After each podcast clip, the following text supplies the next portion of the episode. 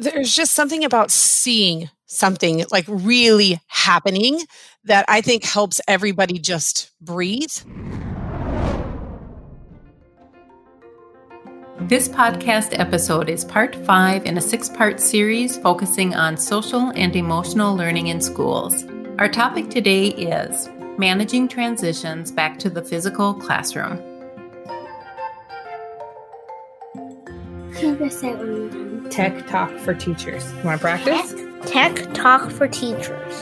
The podcast where teachers discuss how technology can positively transform teaching and learning. I'm Rena Clark. I'm Paul Beckerman. And I'm Pam Beckerman. We are digital learning specialists. And we're here to share actionable teaching strategies for remote, face to face, and blended learning. Education. Education is our passport to, to the future. And our quote today is from Olympic gold medalist Kristen Armstrong. She says, Times of transition are strenuous, but I love them. They are an opportunity to purge, rethink priorities, and be intentional about new habits. We can make our new normal any way we want. That's just, I love that quote for so many reasons. But I think my favorite line is the intentional about new habits. So when we are forced to make changes, it's not always a bad thing. We not only can, but have to reevaluate, assess, prioritize. So it can really cause some stress, but it can also be very exciting.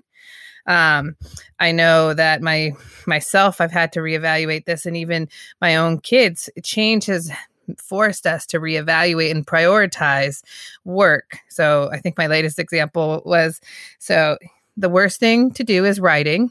So it's always a fight. but we kind of reevaluated our schedule and prioritized that that's a bigger struggle that tends to ruin the day. So we've decided to make that first. And we've now done that for two weeks. And there's no more fighting or arguing anymore. He just does it and gets it done. And now we can move on with our day and not have to be stressed out. Yay. Victories. Mm-hmm. And I I like the the positive spin on it a little bit too. It's kind of like flipping our mindset. You know, we can focus on the negative or we can focus on the positive. And it's easy to focus on the challenges, right? But what about those opportunities? You know, can we step back, take a minute and step back and see the incredible things like this year in COVID teaching? There have been incredible things that have happened. Can we look at those kinds of things and get excited about the future ahead of us because of that? Um, we actually surveyed our staff about things that they'll bring back to their face to face classroom from pandemic teaching. The list was really encouraging and impressive. I mean, everything from better contacts with parents to more intentionality about community building and mental health to really just a tremendous growth in technology st- skills and instructional strategies. I'm so excited where that's going to take us. There's really just so many possibilities. I think that's a trend we're seeing across the nation. Yeah, and they can all make us better. Mm-hmm. And one other thing that can make us better is our conversations with our good friend Cherie, the social hey. and emotional learning coordinator from Galveston, Texas. Welcome back, Cherie. Thank you. I'm ready to get going again. All right. Notice I called you our good friend, and it's been this is our fifth episode, but I feel like we've known you forever. I know you guys are family. Sweet, love it. Well, our in our conversation today, we're going to talking talk about um, transitions a little bit and and getting back into the classroom. Now we know some schools have already transitioned back, uh, some have not, and some are in the process of now. But eventually, probably everybody's going to be back. You know, whether now or in the fall. So it's a it's an important topic to think about. And how can we manage those transitions and make that transition a healthy experience? Yeah, it's um it's kind of cool because we've already gone back face to face, so I can kind of talk about the pros and cons um, of our transition and what we found to really be beneficial for not only our students, uh, but our families and our staff uh, and teachers, most importantly. And what we came up with is just once again being very clear and going back to that quote you read, intentional um, on the transition and coming up with a task force to really think through what are some barriers, what are some hiccups we could come across. Um, and one of them that we found dealing with students is students were starting to have anxiety about the unknown of coming back to the school what is it going to look like? What is it going to sound like? How are our principals going to keep us safe when they're so used to having like hundreds of kids in the hallways? And one of our student body actually came up with the idea of videotaping the day in the life of a student during transition. Hmm. And so the media team came in, did like a little mock run through of what the school will look like, what it will sound like, what new procedures have been put into place. And then they broadcasted that on our website and sent it out to families and students. So they had like this, you had this preconceived notion, but then we had this video to really settle their nerves of here's what's been put in place here's what it looks like here's what it sounds like and it really decreased um, a lot of the student anxiety of coming back to Ball High uh, which was pretty amazing and that came from kids that idea came straight from the students I bet that was really nice for the parents too. I mean, the students find safety and reassurance in that, but I bet the families did as well. Yeah. And I think we saw, we just recently are moving, transitioning back to in person. And the exact same thing. The anxiety of the unknown was probably the biggest issue. And I know several teachers were lucky. We live in a state, different districts are all over the place, but they were able to actually go and have a conversation and visit another school that was transitioned to be. And once they saw that, their anxiety just diminished a lot because they could actually see it and see how it works. So the idea of doing a video and having that kid perspective, I think, is a great idea. There's just something about seeing something like really happening that I think helps everybody just breathe a little bit. And another thing that I would suggest doing is don't be in such a rush to bring everybody back in at one time, but you should be thinking about this now and bring them in at waves. We brought them in at waves at a time. So one day, fifth grade came. The next day, sixth grade came. So they each had a day of their own to navigate the new procedures. And then we brought everybody back. Yeah. And then as parents, I know I'm going to say, I believe they use Seesaw, but actually, I was so appreciative the first day my kids went back there teacher sent a video of like the kids and she even said brain breaks are so much better in person and there's this adorable video and but and she also sent pictures out the night before of what every kid's desk looked like and it just decreased. They were so excited to see their desk and as a parent who can't because we know like parents are not allowed really even on campus in the classroom at all and think of those kindergarten parents or so having a video seeing the kids like oh they're fine. Oh they're over there reading separated it decreased my anxiety and the kids were fine. I was the one that was a little stressed out. I mean, really, most of the time it's not knowing. That's so yeah. scary. It's like before you go into a haunted house, it's like, what's going to happen? What's going to jump out at me? You know, I'm going to be just terrified. But if you knew what was going to jump out at you at every corner, you wouldn't be scared at all the anticipation is taken away. And Rena, you brought up a good point about being a parent. Um, parents are so used to being involved, being able to go in at least for lunches or come in for parent conferences. And now I drop my little man off and I have no idea what's going on in that building. And that's a huge level of trust. And we need to recognize that parents are trusting us a lot more this year than I think they have in the past, just for the mere fact that they can't come in anymore. Um, and so, one thing that has been very helpful, I know for me as a parent and for others, is just that open line of communication, Zooming with your parents, sharing stories with your parents, going out there during dismissal to kind of make that face to face contact in any way you can, trying to make it um, different but normal at the same time. You know, we talked about this in one of the other episodes about the importance of routine and um, knowing what's coming. I'm thinking that we're ready for a little R and R actually, routines and relationships. It's like that combination of the two. If we have routines where we can feel like we know what's coming, and that's again that we take away some of that uncertainty. And then if we have relationships, so we know we can trust the people in that environment, what a great combination uh, one of our elementary schools just did cereal dominoes, which I thought was just this cool community building thing where they did a food drive where they got a whole bunch of people to bring in cereal, boxes of cereal, and they stacked them up like dominoes all the way throughout the hall. And it went like from the kindergarten wing all the way to the fifth grade wing. And the kids would like chase it and they'd videotape it. the community building around that and the excitement of those kids together, it was it was spectacular. And they got to donate a bunch of food on top. I of know it. social service on top of it. that is so cool. Um, there's a when we think about just like community and involvement and how you're speaking of trust. Um, I would also say to doing we have started to do what's called community circles. Um, it's a restorative practice kind of thing. Um, that's usually done with students. So we have done that with kiddos. But for the transition, we've also brought it in for adults. So our teachers once a once a week have an opportunity to come in and be involved in a community circle where they get to talk about their concerns. They get to hear stories, they get to connect, share successes, but just have time to to be real in our emotions um, and not try to hide them like we do in front of our kids so they don't feel our stressors. So that's been really beneficial um, for our teachers, and they have truly appreciated the time just to talk about the fear of transition and what they're going through right now. And I think you bring a good point. I think in yester times, as I'll call it. Yester you know, we times. Times, we uh, we had staff meetings and things, but people would show up early or stay late and be able to have those conversations. And I don't want to. Sometimes it's offload or just get an opinion.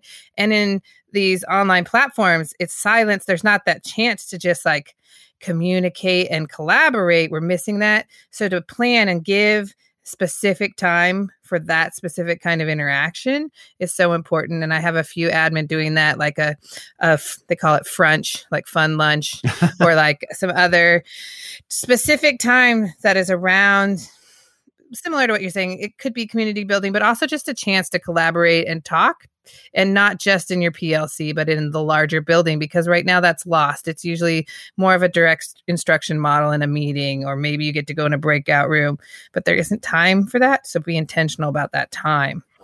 And I was thinking of the kids as you were describing that, how thirsty we are as adults to have that human connection and relationship building again. I think our students want the same thing. So to give them that space to do that, I think is so important. I actually really liked what one of my principals sent around to her staff.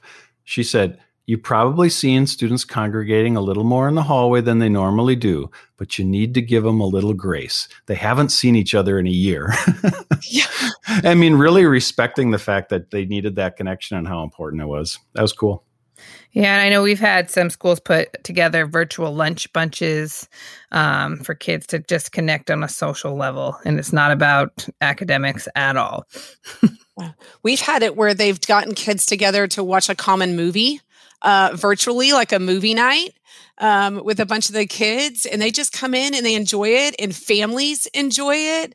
Um, so, really, yeah, going back to what you're saying, that change is scary, but it can be so good. And if you have that growth mindset to be open to change and adapting, you can learn so much from it. So much from it. So I, lots of adapting and open minds as we go back to in person or even knowing that there are kids now that are there are some in person but then we also have these kids that are streaming online in a lot of situations simultaneously. And i know maybe you have some advice or others on you like how do we make sure that those kids are also included? Because i think that's really difficult when you have kids in person and at simultaneously having kids online Yeah, we definitely have that going on at our secondary level. And uh, it really goes back to that word intention, making sure that they feel part of the community, really using that live synchronous time for community building and connecting them maybe with a study buddy partner, one who's virtual, one who's in class. And, um, and about that connection, you know, what can be done asynchronously, let that be done asynchronously, but that community building for that synchronous time. Because it's hard to be a part of a community where you can't hear everybody who's talking. You can't always see the faces of those who are talking. And that can make you feel more disconnected from the community than a part of it. I know, Paul, you've had that with conversations with teachers too. Yeah. I mean, even even if everybody has their cameras on, they have masks on. You can't tell who's talking. If you're in the room, you can tell directionally, you know, who's talking. On camera, you have no idea. The box doesn't light up like in Zoom. You don't know, know. who it is. Exactly. Exactly. The little, little sound meter going. Maybe you It need like a frustrating, though. stick. You could hold up like a signal, like I'm the one mm-hmm. talking. and you know, technology gives us some tools that we may have really struggled without. You know, we can do some of those survey tools. The Yeah. kids at home can participate just like the kids in the classroom. All of their responses are aggregated into one spot. That is a great opportunity. Or collaborative documents. What an awesome opportunity that we have today versus if the pandemic, you know, happened 20 years ago, we wouldn't have had any of those options. We've had a group of kiddos in the virtual world, speaking of just kind of that connection piece, that have come together afterwards and done study groups Cool. um, virtually. And so, if I can't hear what the teacher is saying or others are talking, they've kind of grouped themselves together because they too feel disconnected from their home campus because they're technically they're labeled Ball High, but they're in a virtual world. So then there's that transition and that disconnect um, that's happening as well. So just making sure that they're a part of everything going on. Kids are problem solver, solvers. They'll, they will find a way to connect. They are amazing. You know what? I was just going to say, you know what time it is, Rena? Tool time. That's it. So, Cherie, you've given us a lot of good ideas, and so Pam and Paul, you as well. But we want to continue to add to that SEL toolkit. So, thinking of today's topic about transitioning back into schools and the continued change into that physical classroom, what are some things we can add to our SEL toolkit? Uh, so I would say one for both parents, teachers, students, all of them in this transition period um, is to have strong lines of communication and ask questions. No question is a stupid question. There is somebody out there who also has that same fear. So put it out there. And it might be something we didn't think about. Bring up barriers. Um, so just communicate, communicate, communicate. Um, another thing I would do is during transition, you'll also see a decrease in motivation. Uh, motivation from teachers, lack of motivation from students, and no fault of their own. It's just a lot happening. And so we've incorporated what we call motivational Mondays, um, which are 20 minute lessons that are intentionally taught every Monday to build resilience and motivation, not only within our students, but within our staff as well. And even parents have engaged in those virtually um, and see the benefits of those as well. So I would say those two. And then once again, that circle piece, providing the platform for people to talk about what is stressing them out with a specific focus on transition. Transition is hard, change is hard, and we have to be able to talk about it and adapt to it and just having that growth mindset that you spoke about in the quote. You've piqued my interest now. What like what kinds of things are they doing on motivational Mondays? Because I might need a batch of that. I know. I'm like, can I join? I would love to share the motivational lessons with you guys for sure. Um, so one of our SEL specialists, Ms. Hopkins, who I love and adore, actually creates these in their little inspirational videos that she finds on YouTube. And then from those videos, she chunks it out to like three minutes and comes up with questions that engage students around the reflection and what they see in that video. So some of them are overcoming challenges. Some of them are um, building up resilience. Some of them are little cartoons. And so it gives a focus and a purpose, but around the conversation of our SEL competencies. Um, it's all about motivating, motivating kids and getting them to do their work, That's cool. getting them to want to come to school. hmm Nice, because we are seeing that it is a motivation thing, and I think, like you said, even as adults, it's it's hard, isn't it? Because we're tired, but we still have a bit of a stretch to go. I love that. Yeah. Very cool. Well, now it is time for It's time for that one thing.